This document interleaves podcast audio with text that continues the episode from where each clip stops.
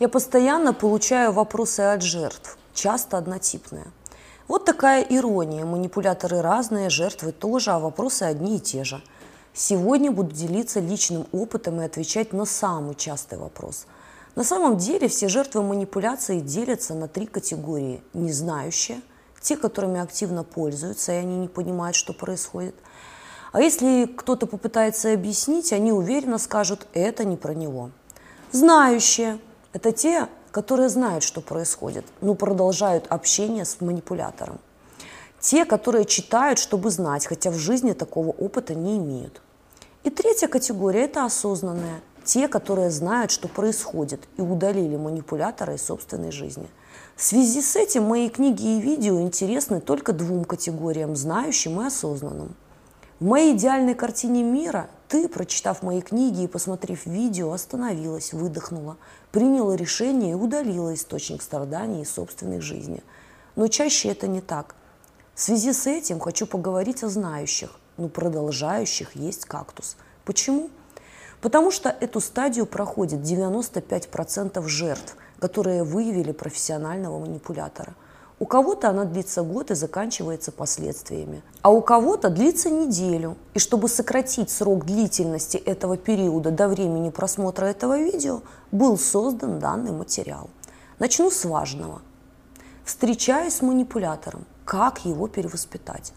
Такой вопрос стучит эхом в голове каждой жертвы после того, как она поняла, что происходит.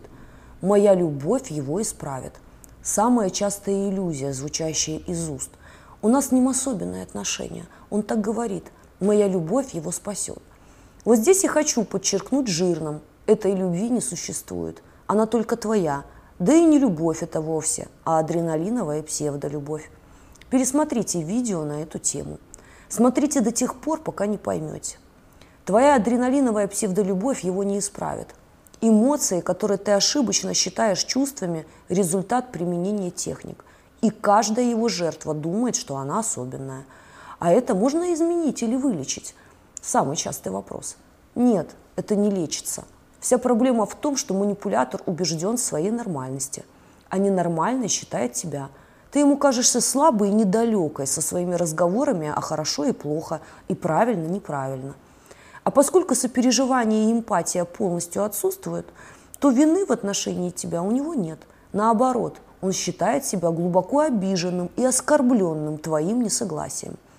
В его восприятии мира ты декорация, которая должна делать то, что ему нужно. А ему важно, чтобы ты давала ему тот ресурс, которым он нуждается в настоящий момент. Давала беспрекословно и в любое удобное время. И ресурс этот может быть секс, деньги, влияние, связи, поддержка, интеллект, пиар и даже пожирать на халяву – Манипулятор не изменится, потому что ему комфортно быть тем, кто он есть, манипулятором. И каждый, кто будет пытаться его изменить, будет удален из его жизни. В связи с этим, если ты решила остаться, существует два варианта развития. Стать покорной или попытаться его победить. Но твоя победа его тоже не исправит. И чуть позже объясню почему.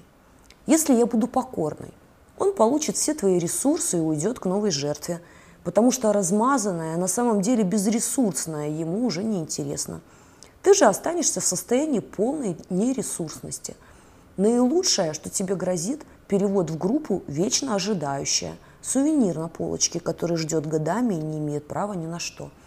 А он изредка появляется в порыве между другими жертвами, или когда его послала подальше женщина с сильной системой ценностей, используя твою зависимость как ресурс для повышения своей самооценки. Оба варианта такого развития событий он красиво завернет в следующую обертку. Я делаю несчастными всех женщин вокруг меня. Я проклят любовью или нелюбовью своей матери. Ты пожалеешь его и попытаешься помочь.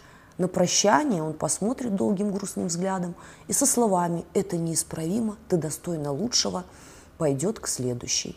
А если я не буду покорной? Манипулятор внушит тебе, что ты истеричка, и все проблемы в ваших отношениях из-за этого. Поэтому со временем ты научишься с ним сосуществовать, а значит, все-таки станешь покорной.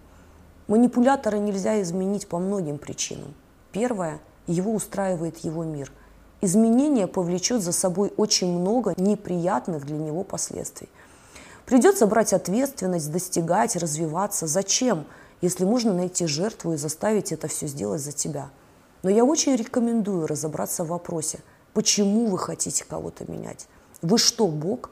Почему вы решили, что имеете на это право, и что манипулятору это нужно или он этого хочет? Он сделал свой выбор – манипулировать. У вас есть право на свой – быть жертвой или счастливой. Выбор всегда за нами. Мое мнение, что желание кого-то менять сигнализирует о гордыне. И именно она заставляет терпеть поступки манипулятора. Смотрите более подробное видео на эту тему по ссылке в описании. Ставьте лайки и подписывайтесь на канал. Благодарю за ваше желание понять и защитить себя.